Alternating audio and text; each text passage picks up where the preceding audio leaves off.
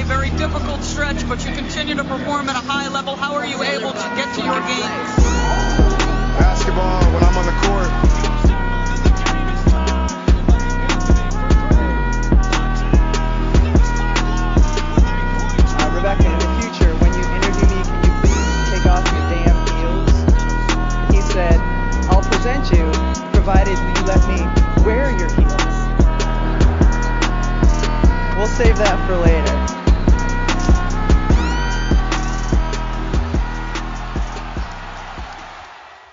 Olá, esse é o podcast do NBA das Minas. Esse é o quarto episódio do LBF das Minas, série em que receberemos exclusivamente as atletas das equipes da LBF, a Liga de Basquete Feminino, buscando dar mais visibilidade e voz às mulheres do nosso basquete. Está no ar o LBF das Minas. Eu sou a Carol e serei sua host para hoje. Lembrando que esse podcast chega até você via Central 3 e está disponível no Spotify, iTunes, Cashbox e pelo site da Central 3 na internet. Nos sigam nessas plataformas e não percam as novidades do NBA das Minas. Vocês podem nos acompanhar pelo Twitter, arroba NBA das Minas, e Instagram, arroba NBA das Minas. Nessas redes sociais vocês vão encontrar vários conteúdos sobre o basquete, além de acompanhar a cobertura em tempo real dos jogos NBA, do NBB, da LBF, da WNBA e agora do Campeonato Feminino Brasileiro de Basquete. E temos um lembrete muito importante, acessando o nosso cupom você tem 5% de desconto para comprar aquela jersey que você namora há muito tempo lá no site da Monza Imports, arroba Imports Monza no Twitter. Não poderia ser diferente, estou com a minha parceira Palome, né Palome? ah, eu não aguento quando me chama de Palome. Pois é, é um apelido, né? Porque outro dia a Carol descobriu que aqui em São Paulo o pessoal me chama de pá. Né? É esquisito. Gente, Mas- paulista tem cada coisa, né? Paulista Meu gosta Deus. de, de inventar uns negócios esquisitos. Pá, pá, né? Você nem, nem conhece, você fala pá, mas como ela falou, não pode ser diferente. Estou aqui com a Carol com o zoológico de sempre, todo dia, que faz parte, né? Os cachorros, os gatos, tudo. E estamos no quarto episódio já, né? O tempo voa. Tá voando mesmo, a gente começou um dia desse, parece que foi ontem, igual aquele comercial que tinha, né, na televisão. Mas enfim, voltando ao. Sem sair um pouco já da pauta, já, já saindo da pauta, a gente tem uma convidada muito especial hoje. Não vou dar spoiler. Quem dá spoiler nesse podcast é a Paola, que ela não se segura, ela não consegue. Ela sempre queima a largada. Mas vou deixar a nossa convidada se apresentar, é, dizer como a história dela, como nasceu o amor dela com a bola laranja. Bom, oi meninas. Primeiro, gostaria de agradecer pelo convite, parabenizar pelo projeto e dizer que estou muito feliz de participar desse podcast, que já participou atletas que eu admiro bastante, como a Karen, a Kaká. É, eu sou a Juliette Mal, joguei a última LBF pela LSB e agora eu voltei para casa e estou no Bradesco Esportes para disputar o brasileiro. Eu comecei a jogar basquete com 5, 6 anos. Meu irmão jogava e tudo que meu irmão fazia, eu ia atrás. Então não tinha escolinha que permitia aquela idade, mas ele ia jogar no asfalto lá perto de casa, eu ia junto. Colocou um belo rancho atrás de casa, ele estava lá treinando e eu fui me apaixonando pelo esporte. Hoje eu não consigo me ver sem.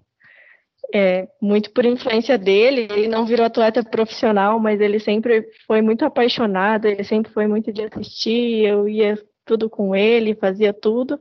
Era uma pirralha intrometida, virei rata de ginásio, assistia todos os jogos possíveis. Aí eu comecei a disputar pela minha cidade, ali pelos nove anos, que é Jaraguá do Sul, em Santa Catarina.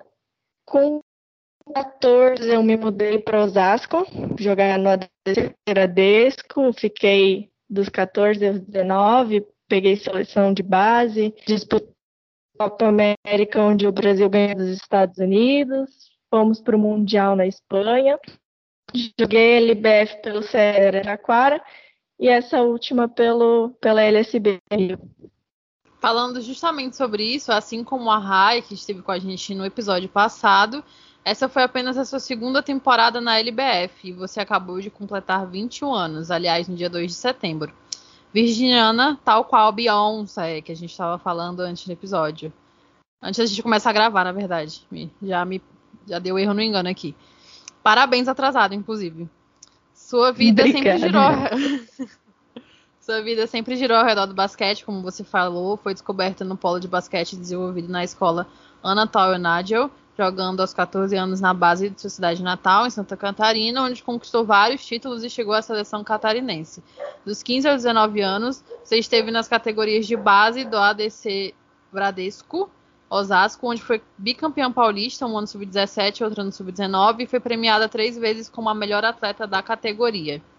Assim, acabou chamando a atenção do SESI, assinando com o time em 2019, que foi na sua primeira edição da LBF, e além de tudo isso, você foi convocada para a seleção de base, onde foi vice do Sul-Americano Sub-16 em 2015, vencendo os Estados Unidos, como você falou, e disputou o Mundial Sub-17 também é, em 2016, ficando em 13º lugar, mas foi um Mundial com muitos problemas. Para pouca idade, já é muita bagagem. Quando você olha a sua carreira até aqui, qual é o primeiro pensamento que vem à sua cabeça? E conta mais pra gente dessas disputas com as seleções de base, as dificuldades, aprendizados. A gente falou com, com a Rai, falou com a Karen e com a Kakaiden é, recentemente com as competições né, de base. É, a gente vê que um trabalho é um trabalho muito de pouquíssimo tempo, né? De juntar só aquela seleção ali e não ter um, uma continuidade, um trabalho de mais tempo. Conta pra gente como foram suas, suas experiências nessa época. Então, é, para mim, assim, olhando a minha carreira, basquete sempre foi muito por amor e continua sendo. Eu realmente sou muito apaixonada pelo esporte, por tudo que ele representa, enfim, pelo jogo em si. Minha experiência na seleção de base, a, a gente tinha uma geração muito forte, né? A geração 99, então a Nicolette, que sempre foi um prospecto muito grande, tinham meninas altas que jogam até hoje, a maioria continua jogando, a maioria está nos Estados Unidos. E nós fizemos uma ótima Copa América e isso deixou a gente muito empolgada e com muita expectativa para o Mundial, a comissão e as atletas. Nós esperávamos muito mais tempo de preparação e atenção no ano do Mundial e não aconteceu isso. Foi como se a mesma preparação que a gente teve para a Copa América aconteceu para o Mundial e foi um pouco um pouco menor até, eu acho. E quando a gente chegou no Mundial, já perdemos o primeiro jogo, então toda aquela expectativa veio um balde de água fria. Foi muito difícil se recuperar no campeonato. Pois é, né? Infelizmente a gente vive aqui no Brasil com essas coisas de imediatismo, né? De cobrar sempre muito resultado e e sem ter um, um trabalho a longo termo. E só para falar, oh, Carol, foi o Beyoncé você falou aqui durante a gravação, meu. foi antes, todo mundo com uns probleminhas de memória, faz parte. Tá, tá difícil mesmo, gente. Pane no sistema, alguém desconfigurou, desconfigurou. a gente tudo. Melhor situação. E aí, como a gente disse, Júlia, em 2019 você assinou com o SESI e aí foi a sua primeira edição da LBF. Em 2020 você optou por não jogar. Já nessa temporada de 2021 você estava defendendo LSB Sodia Joses e chegou às quartas de final perdendo para o Veracruz Campinas por 2 a 1. Não deve ter sido nada fácil você decidir no ano passado que não iria jogar, até porque você vive do basquete, né? É a sua profissão, além de todas as dificuldades que a gente viveu e ainda vive em meio à pandemia. Como é que foi ficar parada, né, na temporada passada e depois voltar esse ano jogar em um time que foi a sensação da LBF? O que faltou para o LSB para ir mais longe nos playoffs?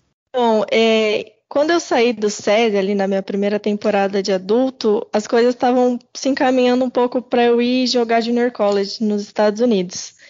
Quando veio a pandemia, isso dificultou muito o processo, né? A brasileira não podia entrar nos Estados Unidos, então eu fiquei ali treinando em casa, na espera de que uma hora fosse melhorar, como a gente era iludido, fosse melhorar e dava, daria para ir ainda em 2020. Então eu acabei não jogando nenhuma competição.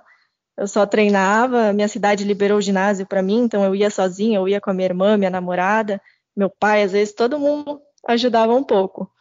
Montei uma academia improvisada em casa, então 2020 foi um ano bem diferente, mas foi um ano bom porque eu pude focar nas coisas, nos fundamentos, que é uma coisa que eu dou muito valor, então eu pude fazer bastante repetição, foi um ano de bastante aprendizado e de evolução mesmo sem jogos.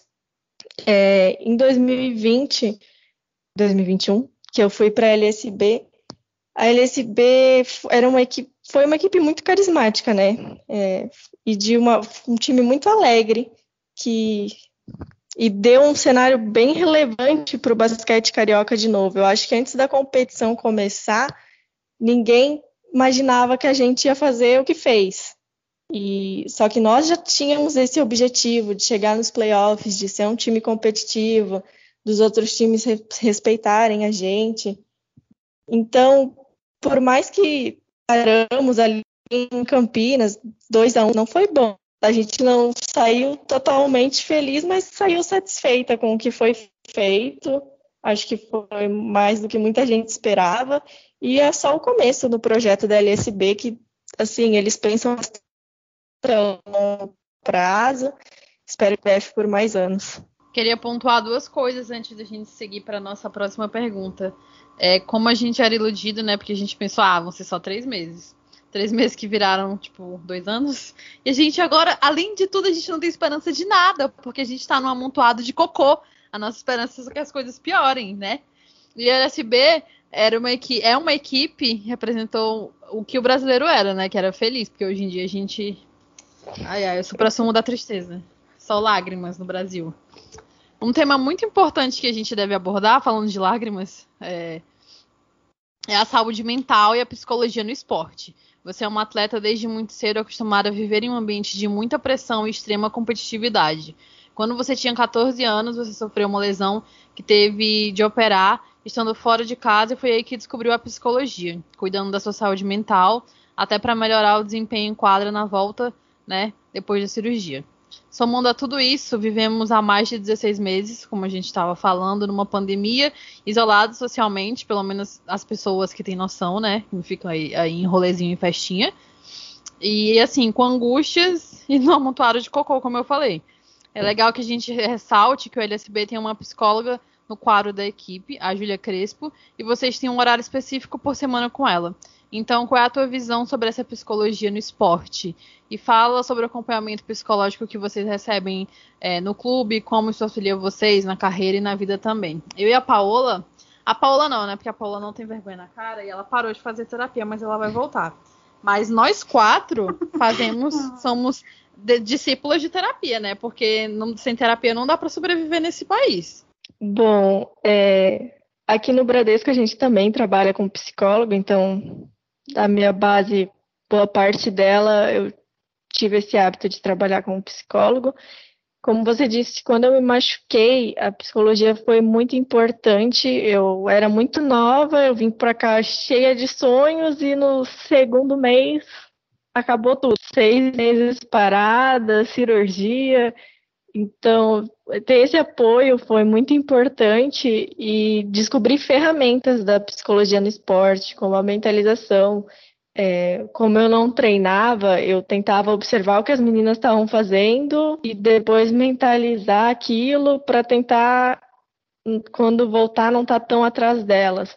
E é algo que eu faço até hoje. Então, quando eu preciso corrigir alguma coisa no meu arremesso ou em qualquer outro fundamento do jogo, ou situação do jogo, eu penso nela, eu tento respirar, acalmar a respiração, pensar no movimento, executando ele certo, para ter confiança na hora de executar na prática mesmo. É, a psicologia em grupo também é super importante para o time, para o time se entrosar. A Júlia fazia um trabalho bem legal lá no Rio, ela fazia muitas atividades. Aqui também o trabalho é super bom. E hoje, além de ter o psicólogo da equipe, eu tenho uma psicóloga à parte, que é bem individualizada, que eu já fugi da terapia também, mas esse ano eu resolvi criar vergonha na cara e, está me ajudando bastante. Então somos duas, né? Nós duas fugimos, mas a Carol me deu Paula, aqui Paula, volta para terapia, Paula. Voltarei. Aqui somos todas adeptas e reforçamos a importância da saúde mental. Obrigada, Carol. Gostei dessa bronca ao vivo. Ela faz parte. Que bom, que bom que você voltou também, viu, Júlia? Porque senão a gente levaria duas broncas da Carol e, e bem merecidas. Mas, assim, um outro tópico que eu acho que é muito legal a gente comentar é que você é uma atleta e é vegana. E a gente sabe que o veganismo é um tópico que ainda gera muitas controvérsias, está sempre cercado de desinformação, né? Até porque é o Brasil, não é novidade isso, né? E vários tabus. Anos atrás, quando a gente pensava no que constitui o atleta em termos de alimentação, a gente sempre tinha imagem mental de dietas com muita proteína animal para dar aquela força necessária e principalmente para auxiliar na construção de músculos. Acho que todo mundo lembra aqui quando divulgaram a dieta do Michael Phelps, né, em 2008, depois dos Jogos Olímpicos, que tinha mais de 8 mil calorias por dia, tinha muitos ovos, né, muita carne. Pouco a pouco, mais e mais atletas têm se revelado veganos, têm descoberto essa nova, nova não digo, né, mas essa outra forma de alimentação. O Lewis Hamilton, por exemplo, o Chris Paul, e o mais legal disso é que o CP3, por exemplo, teve um aumento de rendimento depois de muitas lesões nos anos anteriores na NBA. Acho que a gente pode usar esse espaço aqui, e você pode usar esse espaço, para diminuir essas desinformações que cercam o assunto, que não é só uma dieta, uma opção alimentar, não é só uma questão de saúde, é uma questão também ambiental e moral, ética. Então, eu queria saber se você sempre foi vegana, se você se tornou vegana em um determinado momento, e se sim, por qual motivo, e se você acredita que as pessoas têm se aberto, né, aceitado o veganismo e que ele pode contribuir muito para o atleta. Eu só queria fazer um adendo que eu acho que é importante também, a Gira vai falar melhor. Se eu não me engano, o CP3 e o Hamilton, eles são. A dieta deles é plant-based, né? Então, eles ainda comem carne, mas é de uma quantidade bem mínima. É alguma coisa assim, não é isso? Eles não são 100% veganos. Eu posso eu... estar errado sobre o Hamilton, mas sobre o CP3 eu tenho quase certeza que é plant-based. Eu acho que tá certo, assim. Eu não tenho certeza também. Eu era uma dessas desinformadas sobre o veganismo. Minha irmã mais velha sempre foi vegetariana e passou pelo processo do veganismo. Eu é, tentei quando eu era bem pequenininha, mas parei justamente por conta do basquete, por conta. Eu sempre tive, fui bem magrinha. Então, o pessoal sempre falava que eu tinha comer muito frango, muito ovo para engordar, para ganhar massa. E eu caí nessa armadilha e larguei a ideia. A minha outra irmã, que é modelo, virou vegana também. Minha família inteira praticamente não come carne. E ela me mostrou o documentário sobre veganismo no esporte. E a partir daquele documentário eu vi, tá, é possível, é melhor, dá para fazer. E a partir dali eu comecei a deixar a carne de lado. A carne foi até um processo fácil. O que foi mais difícil foi tirar o leite, o queijo mas já fazem dois anos que eu tô sem praticamente. E realmente eu senti muita diferença na minha recuperação, na minha disposição. Para mim, essa foi a principal diferença. Outra coisa que o veganismo ainda é um mito muito grande é que é caro. O veganismo não é caro, veganismo popular, né, que é o que a gente segue, porque muito além de uma dieta é um ato político. O veganismo não é uma coisa que tem que ser industrializada, então ele fica mais barato. É claro que a indústria capitalista tenta induzir um veganismo liberal, que aí sim é caro, mas são mitos assim que a gente tem que ir falando e conversando, porque realmente é um tema que não é muito tratado, as pessoas não falam sobre. É, no esporte está começando a ser mais aceito, mas ainda tem. Se você não vai na nutricionista certa, ela vai falar que não é possível. Tem pessoas que ainda têm a mente muito fechada e acham que não, que é impossível, que é muito difícil, que não é prático, mas pelo contrário, eu acho super prático, é, eu acho mais saudável e me trouxe uma conexão com a comida que eu não tinha antes. Antes eu comia porque eu tinha que comer. E agora eu como eu sinto prazer em comer, em saber o que eu estou comendo, o que eu estou fazendo, em ver várias outras opções do que comer. Então, o veganismo realmente trouxe bastante mudança para mim na minha vida pessoal. Paola é vegetariana, inclusive. Eu queria pontuar algumas coisas sobre isso. A primeira é que realmente derivados do leite são muito difíceis de cortar, né? Eu acho que foi uma. Eu é, era vegetariana por um bom tempo, mas Cara, era muito difícil ficar sem queijo de origem animal e leite. E tem até uma página que é muito importante, que eu acho que realmente o que falta para as pessoas, e quando a gente fala disso, a gente fala da comunidade mesmo, é de informação. Porque essa informação ela é muito difícil de chegar em certos locais. Então, por isso que tem até muito esse discurso mais elitista, né? Porque O, o, vegetarianismo e o veganismo, eu posso estar errada no que eu estou falando, se eu estiver, vocês me corrijam, pelo amor de Deus, mas ele foi principalmente difundido, a princípio, por pessoas brancas de uma classe maior, né? De que tinham um poder aquisitivo melhor. Então, essa informação, ela não chega na comunidade. E quando chega, ela não chega de uma forma em que possa é, ser acessível e entrar como conhecimento para aquela pessoa, né? Tem uma página que eu sigo que eu acho muito interessante, que é o Vegano Periférico. É, ele posta várias receitinhas. ele posta várias receitinhas lindas, né? E ótimas sobre produtos que você consome na Shepa mesmo, ou coisas que você compra é, em num valor acessível, né? Se a gente for comparar o preço da carne hoje, está muito difícil de, das pessoas comprarem carne, né? Não é à toa que nós temos pessoas em filas indo atrás de osso de, de boi para ter um comer alguma coisa, né? E a outra coisa eu esqueci. Desculpa, mas era alguma coisa sobre isso, Falei. eu acabei esquecendo. Esse é o grupo das esquecidas também, não tem problema, pode ir. tá complicado. Mas era, a gente, acho que era isso. Tipo, a Paola é vegetariana, né? Já tem um tempo. É, acho que a gente tem que tornar mais acessível, né? Até por uma questão de não só do nosso corpo, mas de cuidado com a nossa casa, com o planeta, né? Porque o consumo de carne. É muito fácil o pessoal falar assim, ai, toma um banho de cinco minutos, amada. Entendeu? Desliga aí esse seu ar-condicionado, que camada de ozônio e tal, não sei o quê. Mas, gente, não é isso não, tá bom? É, é a desmatamento para botar, botar pasto, tá bom, lindos? É isso que tá acabando com a gente. Pois é, Lembrei o jornal que que todo dia dando dica ali pra gente como se a culpa fosse nossa, não da agronegócio. Exatamente. Lembra o que que era? É, é outra coisa que precisa ser difundida também, eu não vou lembrar o nome agora, mas é o óleo da cannabis, que ele serve muito para tratamento de ansiedade, síndrome do pânico, né? Eu tava, eu sigo uma uma moça que ela é, ela é editora da Ele Brasil, que é a Suiane, e ela tá na França. O namorado dela é francês e tal. E lá eles têm. É, não é farmácia, mas eu vou chamar de farmácia. Eles têm os locais que vendem isso, né? E vende de uma forma super acessível. E é outro mercado que a gente entra fora, o, o, agronegro... Eita, o agronegócio, que não quer que a gente tenha essa informação em consciência, que é o mercado farmacêutico, né? Porque é muito mais saudável que as pessoas sejam doentes que elas não sejam saudáveis, porque assim a gente dá dinheiro para eles. E aí eles estão de mão dadas, propostos a que a gente se lasque. É isso. É isso. Você falou em uma live que faz basquete por amor, que é, aliás, o lema do LSB, porque não teria outro motivo a não ser esse para continuar no esporte.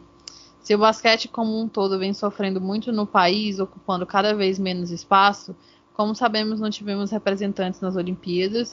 O basquete feminino, apesar de ser tão e o mais vitorioso, sofre mais ainda. São inúmeros problemas: falta de investimento, patrocínio, visibilidade, salários menores, machismo. Se a gente fosse fazer uma lista, ia ficar aqui para sempre. A diferença de salários das atletas, por exemplo, da WNBA em relação aos atletas da NBA já é gigante. Imagina na realidade brasileira.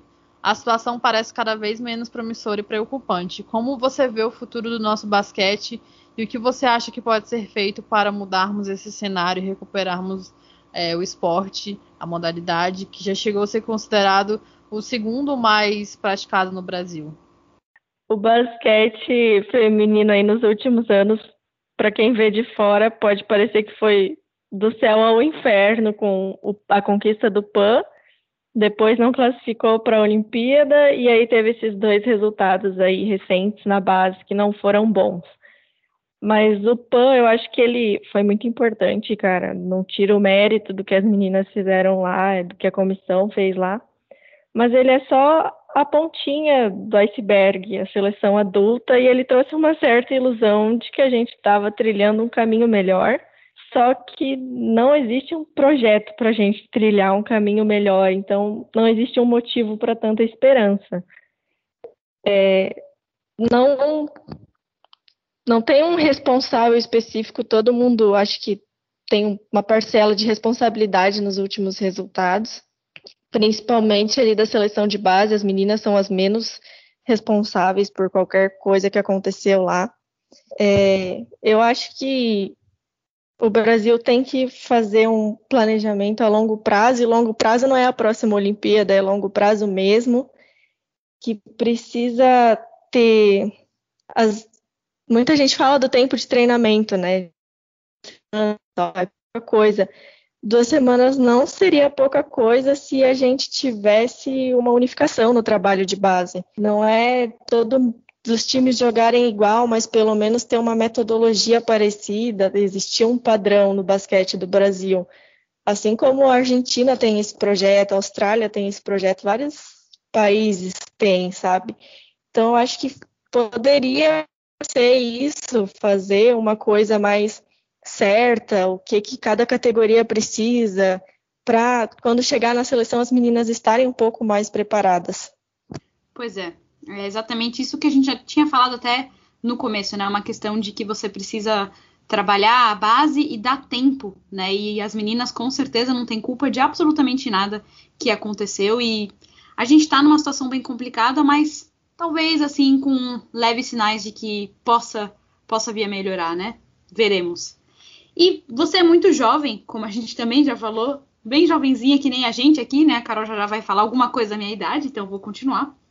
Mas ainda assim você se posiciona nas suas redes sociais, seja no Twitter, seja no Instagram, sobre assuntos que você entende serem importantes, como política, saúde mental, veganismo é, e outros.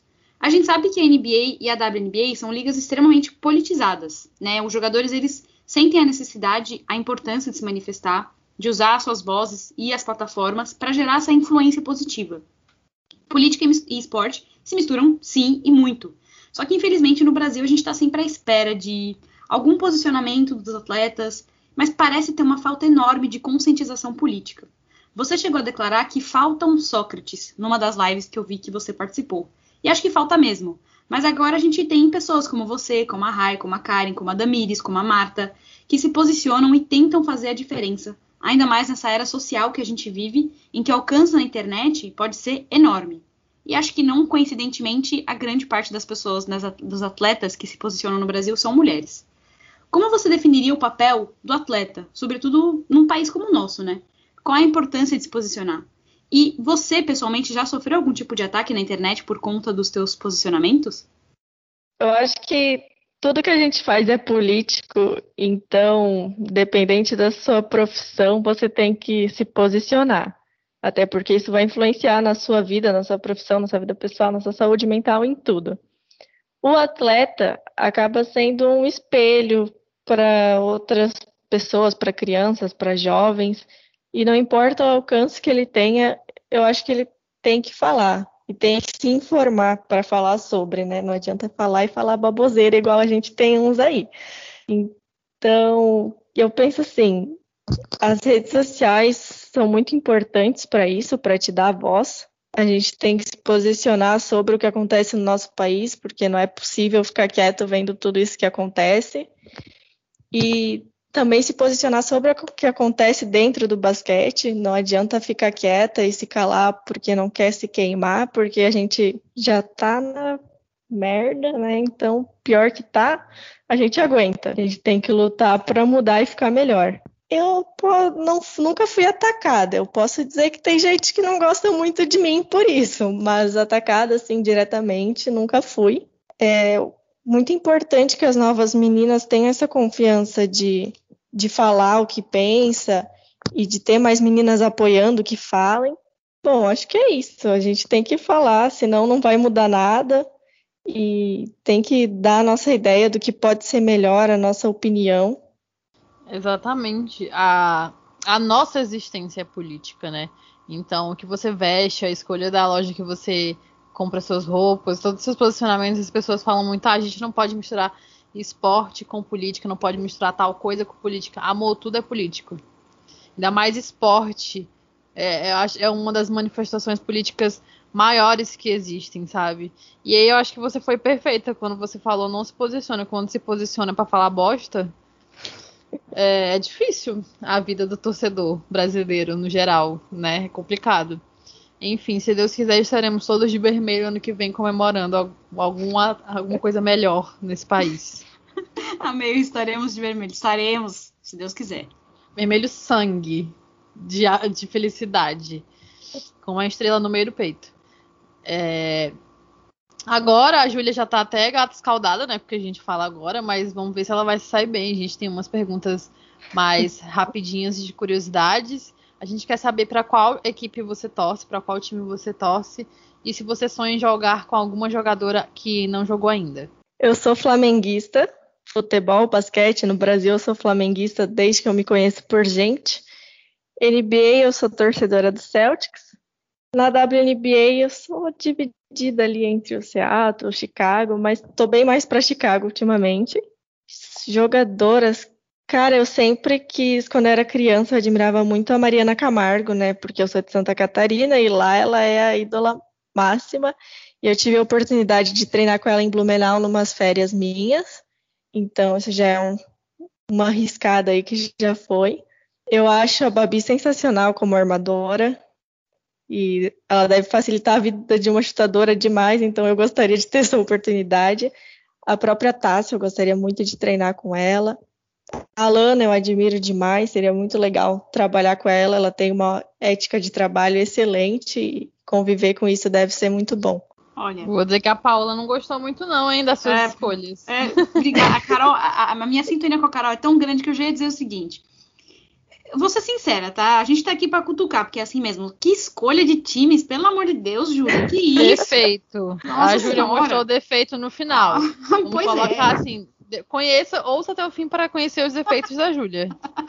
Fique com a gente até os minutos finais para entender. Pô, Celtics e Flamengo? Ah, é complicado. Olha, Júlia, é indefensável. eu até passo um paninho por causa da CP3 e tal, da Vandersloot, né? Do casal é. mais fofo da WNB, mas Flamengo e Celtic tá dificultou a nossa vida. Dificultou demais a sua defesa, então acho que você pode pensar um pouco, repensa aí, já que tudo é política, repensa um pouco aí essas suas escolhas, tá? Que Não, o Flamengo tem me feito sofrer. É, porque então, ganha né? tudo, mas fora de campo, fora de quadra é só vergonha.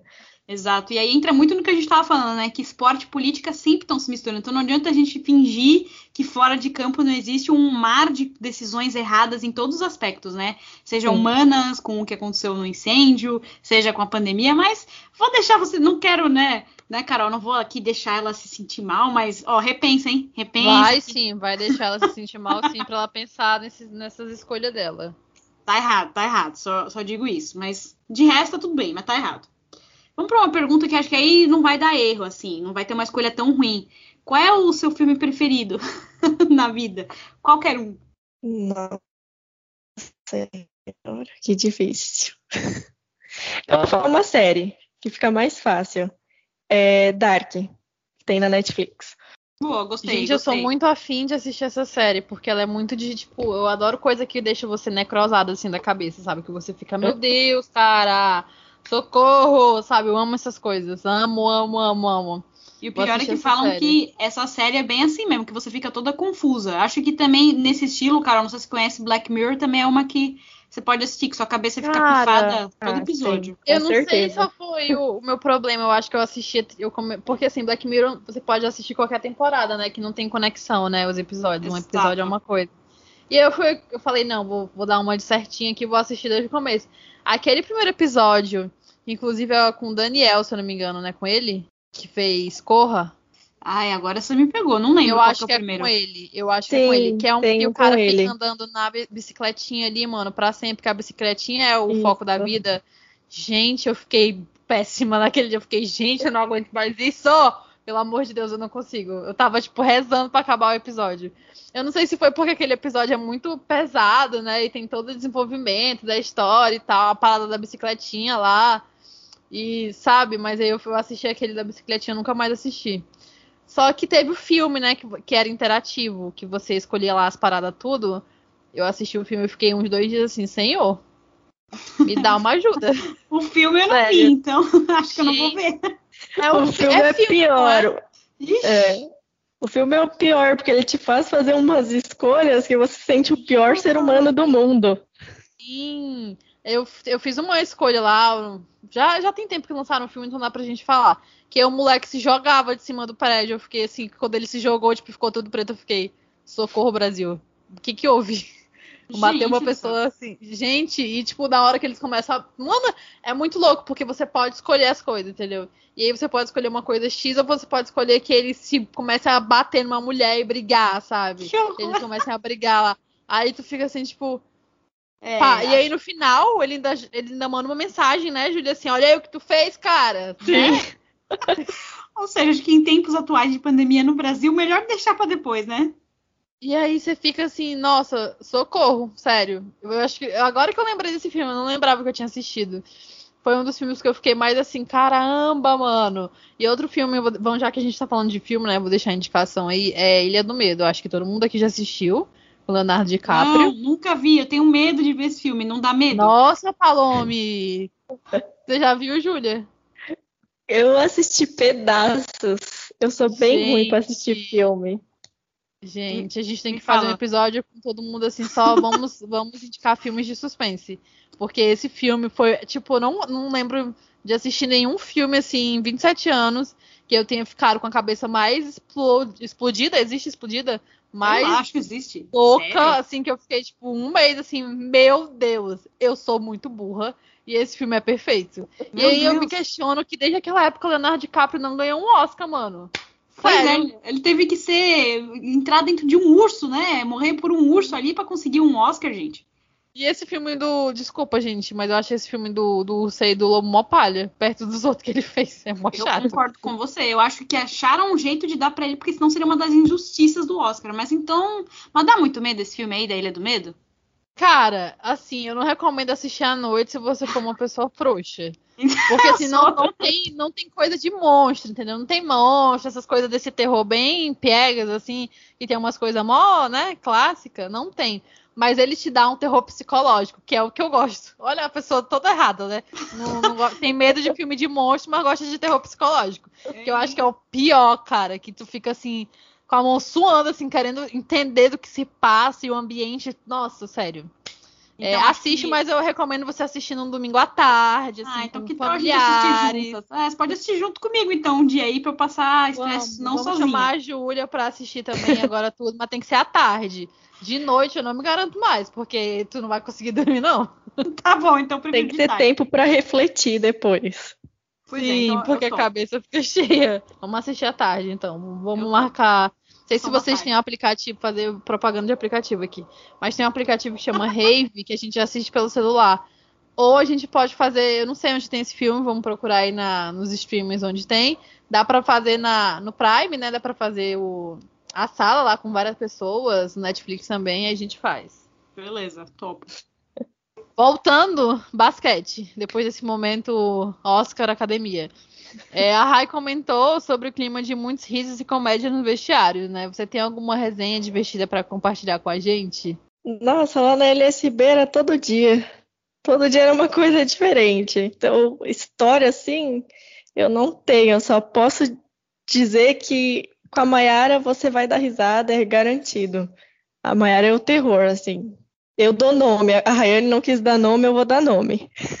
Já, já que você já deu nome, então conta alguma coisa aí mais assim, mais picante, né? Mais envolvente aí pra gente saber.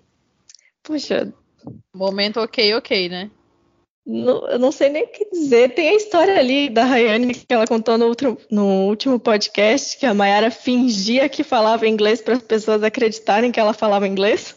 Na transmissão ali, ninguém estava olhando, ela ia lá, ninguém escutava, né? Ela ia lá, fingia que estava falando com a Kill para parecer que sabia falar inglês. Mas ela boa. também é uma ótima cantora, péssima, horrível.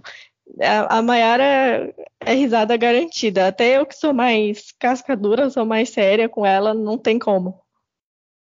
Então acho, Carol, que a gente vai ter que também chamar a Mayara aqui, Chama. porque Pra pra ela ela, se defender, né? pra ela se defender dessas acusações aqui que estão sendo feitas contra a pessoa dela. Então ficaremos de olho nisso aí, porque aparentemente ela é muito engraçada, né, Carol? Então acho que a gente. Será que a gente ia conseguir gravar um episódio sem ficar rindo, então? Difícil, porque a gente come palhacitos, então é difícil. Pois é, mas fica, fica aí a, a dica para a próxima. E aí, uma outra pergunta aqui, né? Já que a gente falou de alimentação e de comida e de veganismo, qual é a tua comida preferida? A pizza da minha mãe. Nossa, a minha também acredita? Fala aí da, sua- da pizza da sua mãe, o que, que tem de tão diferente? ela faz a massa em casa, né? Que é maravilhosa. E aí ela faz tofu, queijo vegano, é, coisa da horta lá de casa, tudo é maravilhosa. Não tem comparação. Eu como pizza vegana aqui em São Paulo, mas não chega nem perto. Massa caseira é outra coisa, né? É outra é. situação, não muda tudo. É, qual o seu maior sonho? Eu tenho dois. Como atleta, desde pequenininha eu sempre quis jogar na Rússia. E ainda é um sonho que eu tenho, jogar na Europa e quem sabe na Rússia.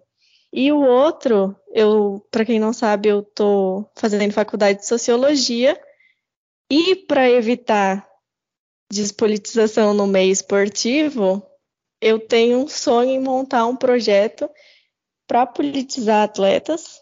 Então, ensinar, educar, falar sobre, debater livros, debater essas coisas, é um dos meus sonhos, criar um, um grupo assim de atletas politizados. Nossa, achei, achei muito legal esse projeto. Espero que você, né, tanto da Rússia, achei interessante. Aliás, achei muito legal o projeto, mas ah, falando sobre o de antes, por que Rússia? Alguma coisa em específico? Porque quando eu era criança, bem novinha, é, um time da Rússia, que não o Spartak de Moscou, tinha a Lauren Jackson, a Sue Bird, a Taurasi e a Tina Thompson. Ah, tá. Não precisa, não precisa explicar Só mais nada. né? Já entendi. Apenas. a Lauren Jackson, que foi final de semana agora, né, introduzida no Hall da Fama, né, a segunda australiana, a primeira jogadora australiana, mas segunda australiana. Então, não precisa explicar mais nada, já entendi tudo que você falou, tá explicadíssimo. E agora. A Lauren Jackson, meu quarto parecia um santuário dela quando eu era ah, é? criança. É? Ou também, além de jogadora excepcional, ela também é muito bonita, né? Então. Fica complicado mesmo. Gostei de entender isso aí. Talvez você pudesse para a Austrália, quem sabe, então. Ou não. Pode ser. Gostei, estou dando opções aqui, vou virar agente de turismo. É e aí agora. A Paola tá, tá te poupando da Rússia, que a Rússia é, uma, é um país, uma situação assim complicada, né, Paola? Ela tá querendo te é. poupar do local Rússia. Pois é, a Rússia. A tem... minha mãe sempre falou isso para mim. Por que na Rússia tem tanto lugar no mundo? É, então, né? Que a Rússia a gente sabe que tem coisa muito incrível, mas muitas coisas muito ruins, né? Como todo, quase todo lugar, né? Mas aqui, depois a gente conversa sobre outros países ou virar agente de turismo, tô pensando. E agora a gente chegou realmente na parte final, mais tranquila, ou não, né, do podcast. Como a gente já percebeu, a Júlia já escuta os nossos episódios, então ela sabe o que a espera, eu não sei, ela disse que estava preparada, mas eu duvido. A hora da verdade chegou, Júlia. A gente vai para a pergunta que tem causado problema com absolutamente todos os convidados. Fala pra gente aí cinco itens ou pessoas sem as quais você não vive e que definem quem é você. E aí tá liberadíssimo você causar treta, conflito. Esse é o nosso propósito. Nosso propósito é ser sem filtro mesmo. Primeiro item para não causar treta, vou falar minha família em geral.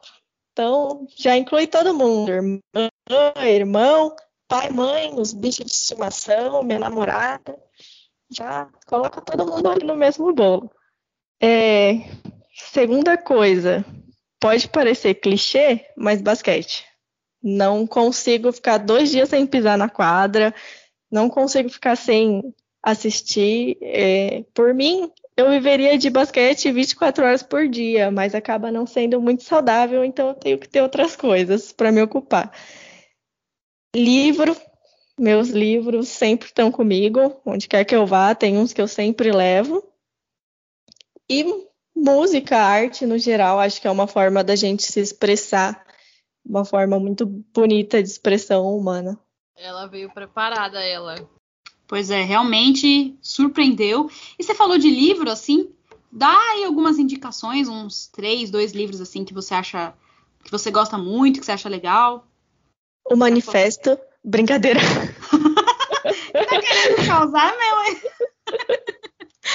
é uma, uma longa viagem a um pequeno planeta hostil. É um livro bem legal, assim, de ficção científica e ele de uma maneira bem descontraída que às vezes você nem percebe. Ele trata de racismo, de homofobia, então é um livro bem interessante, é bem legal.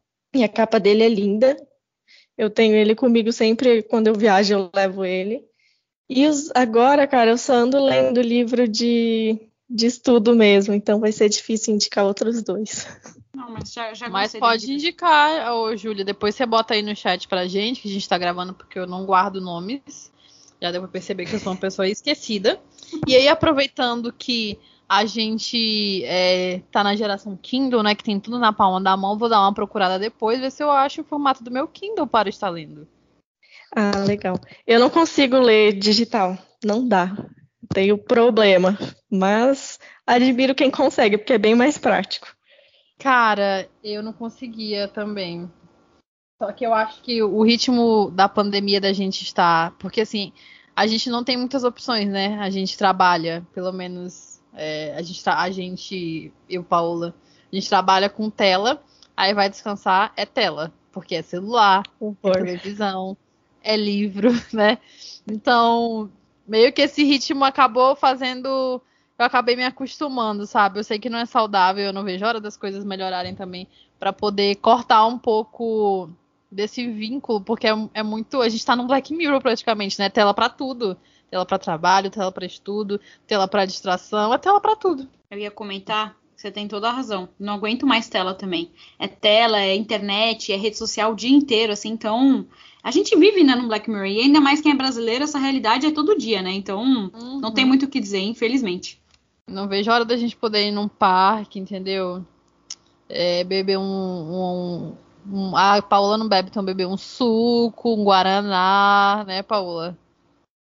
Tomar um açaí uma e coca, tal. uma coquinha. Pegar uma poeira no rosto, né? Entrar um cisco no olho, ficar puta e tirar e tal. né? Falar alto, que eu gosto de falar alto. Enfim, não vejo a hora da gente poder fazer essas coisas, sério. Porque tela, tela, tela, tela, tela é, é complicado, é foda. Desgastante demais. Bom, pra gente finalizar, eu acho que é mais difícil do que o, o top 5 ali. Você vai ter que escolher uma música, porque a gente tá fazendo uma playlist tanto no NBB das Minas agora, no LBF das Minas também. Você vai ter que escolher uma música, não é um CD, não é um artista, não é uma coletânea, é uma música, não é um, um, um EP. É somente uma música que te representa. Essa é difícil. Desde que eu escutei o primeiro podcast e vocês me chamaram, eu fiquei pensando, Jesus Cristo, uma música? Impossível. Então eu vou aproveitar esse espaço para fazer uma homenagem à minha namorada e escolher uma música dedicada a ela.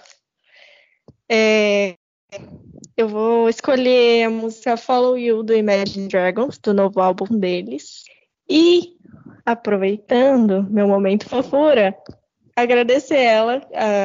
Para quem não sabe, a Amanda, minha namorada, a gente jogou junto desde os 15, 14 anos. A gente começou a namorar com 18. E ela sempre soube o que o basquete significava para mim. Então, o basquete dividir essa atenção entre aspas que o basquete nunca foi um problema para ela, muito pelo contrário, ela sempre me apoiou. Se eu falava para ela, ó, vamos treinar às 5 da manhã, ela ia lá e a gente ia treinar às 5 da manhã. E agora ela trabalha com basquete, então ela é fundamental na minha carreira, ela me motiva demais. Foi uma das armadoras mais legais que eu já joguei junto. Ela era super inteligente, me achava em qualquer canto da quadra.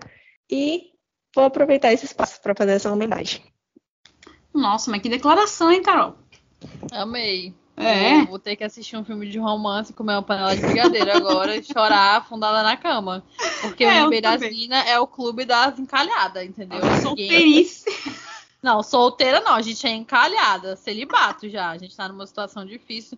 Nem Deus ajuda mais a gente pelo jeito. Deus já lavou as Júlia, talvez. da gente. A Júlia Topinho aí que ela consegue arranjar alguma coisa que baita declaração.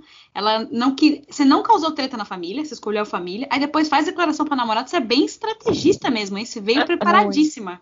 Virginiana. Tô realmente surpresa. Acho que a namorada Amanda vai gostar muito da declaração, ainda que você elogiou ela em quadra. Então, realmente, você, ó, palmas pra você. Se tiver dicas, Inclusive, eu acho que a gente vai ter que fazer uma série Tinder das minas, porque tá difícil. A gente vai entrevistando os convidados, entendeu? A gente vai entrevistando e vai passando de fase. Fazer um reality show em formato de podcast. Porque tá difícil, querida, a situação. Vocês estão rindo, mas é sério. A Paula tá rindo de palhaça, mas é sério. A gente está rindo de tudo, mas eu gostei dessa ideia do Tinder das minas. A gente. Ô, Carol, não teve alguém em algum episódio do NBB das minas que falou que ia ajudar a gente? Eu acho que foi inclusive o. Foi o Lucas Cauê, não foi? Eu acho que foi. Acho que foi, porque era o dia dos namorados, não foi? Aí ele falou que ia ajudar a gente e não ajudou nada. Cauê. É. Lucas Cauê, se você ouvir esse episódio, a gente vai botar pra frente agora essa série Tinder das Minas. Você vai ser o host, você que vai analisar os BOP e a gente vai estar tá só comentando. Pois é. Beleza? É. Vamos mandar direct pra você. Vamos os candidatos, vamos fazer uma lista, né, do que precisam, os requisitos aí, e a gente vai. Pré-requisito: vestir vermelho com estrela no peito. é o mais importante. É o mais importante. Vai ser difícil. Ai, meu Deus, essa foi muito boa, gostei. Mas o Lucas Cauê deu um cano na gente. É, eu tô falando, Júlia, ele falou, acho que era um episódio perto do Dia dos Namorados, e aí ele falou, fez uma declaração também pra namorada dele, e aí falou que ia ajudar a gente e, ó, continuamos encalhadas. Então, o brasileiro é iludido mesmo. Só isso. Já adicionei aqui a música da, da Júlia na nossa playlist. E é, assim que ela tiver, tiver mais músicas, a gente deu uma pausa agora na NBB das Minas para soltar vários episódios da LBF das Minas. E aí, em breve, a gente vai voltar também com o NBB das Minas e vamos fazer episódios alternados, uma semana de cada. Né? Ou então, dependendo da nossa, da nossa agenda, a gente solte dois episódios por semana, não sei. Depende de como vocês vão receber os episódios, se vão engajar bem, se vão ouvir bastante. Pro Spotify recomendar mais a gente para mais pessoas, né, Paula? Se tiver uma audiência boa, quem sabe? Exato. Senão a gente vai alternando uma semana sim, com ca... uma outra não, com cada episódio. E a gente vai liberando é, o link das playlists, até para ter mais músicas e vocês poderem ouvir, sei lá, treinando ao ar livre, fazendo uma comida, alguma coisa assim do tipo. Dito isso, eu queria que a Paola falasse os agradecimentos finais dela. Bom, eu queria dizer que, como sempre, né, principalmente falar com as mulheres é sempre muito incrível. Queria dizer que a Júlia participou de uma live, né, no, na época o Área das Minas, faz um tempinho, mas não foi comigo com a Carol, então fico feliz que você rodou aqui o NBA das Minas, hoje estava com a gente. Agradecer você por ter vindo e ter se aberto a falar de tantos temas diferentes, né? Posicionamento, veganismo. E ainda ter vindo super preparada. Você quebrou a gente, né? Eu e a Carol, que a gente achou que você não ia vir preparada, você nos quebrou. Então, parabéns por isso. Você é uma, uma pessoa muito jovem, mas muito consciente, muito madura. Uma jogadora incrível que tem muito ainda a conquistar. Torcendo muito pelo seu sucesso. Boa sorte agora no brasileiro. E seja sempre, como fala ah, não é disposta, gente. O, português está complicado aqui. É, acredite que a gente está sempre aqui para o que você precisar. Conte com a gente para o que precisar. Repetindo, né? Meu português não está indo muito bem. E é isso. Vou encerrar antes que eu fale alguma besteira a mais. Obrigada também você, Carol, por participar, porque, só pra Júlia saber, a Carol é famosa. Ela estava na semana passada no vídeo da NBA Brasil. Então, quem não viu. Famosa, a famosa pobre, no caso, né? Queria ser famosa. Pra ser famosa, quero ser famosa milionária. Ai, Paula. Tá caminhando, né? É o primeiro passo. Mas quem não viu ela, por favor, vai lá, dá o biscoito no vídeo da NBA Brasil, que é o do conteúdo dos criadores, que ela arrasou. Ela é ousada. Ela gosta de uma polêmica. porque eu esqueci de colocar Michael Jordan Desculpa, gente, esqueci. Só isso. A gente Só fica isso. nervosa na hora e eu sou uma pessoa diferente. Todo mundo bota Michael Jordan, botei quem? Ray Allen. Queria um, uma pessoa na 2 mais experiente, entendeu? Com bola de três, um líder de bola de três, sabe? Queria esse cara. É questão de opção de jogo, amores. É isso, entendeu? Só Deus pode me julgar. Vou deixar a Júlia fazer os agradecimentos finais dela agora, depois desse momento Paola me expondo.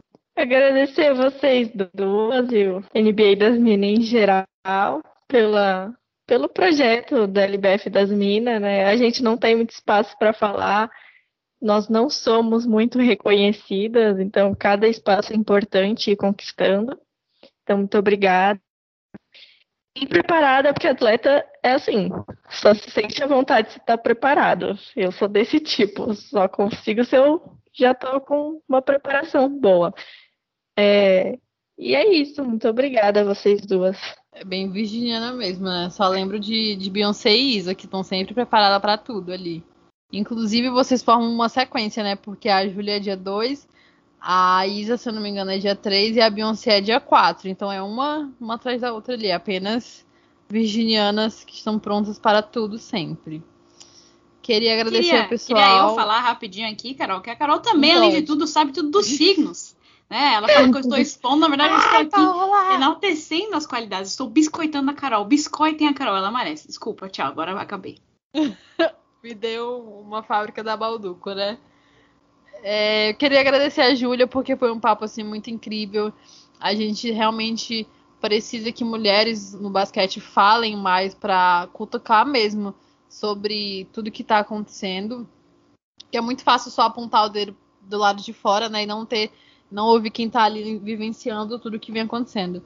É, a gente vai transmitir o Campeonato Brasileiro, inclusive provavelmente iremos fazer algum jogo da Júlia, vamos falar Vamos falar mal dela? Não, né?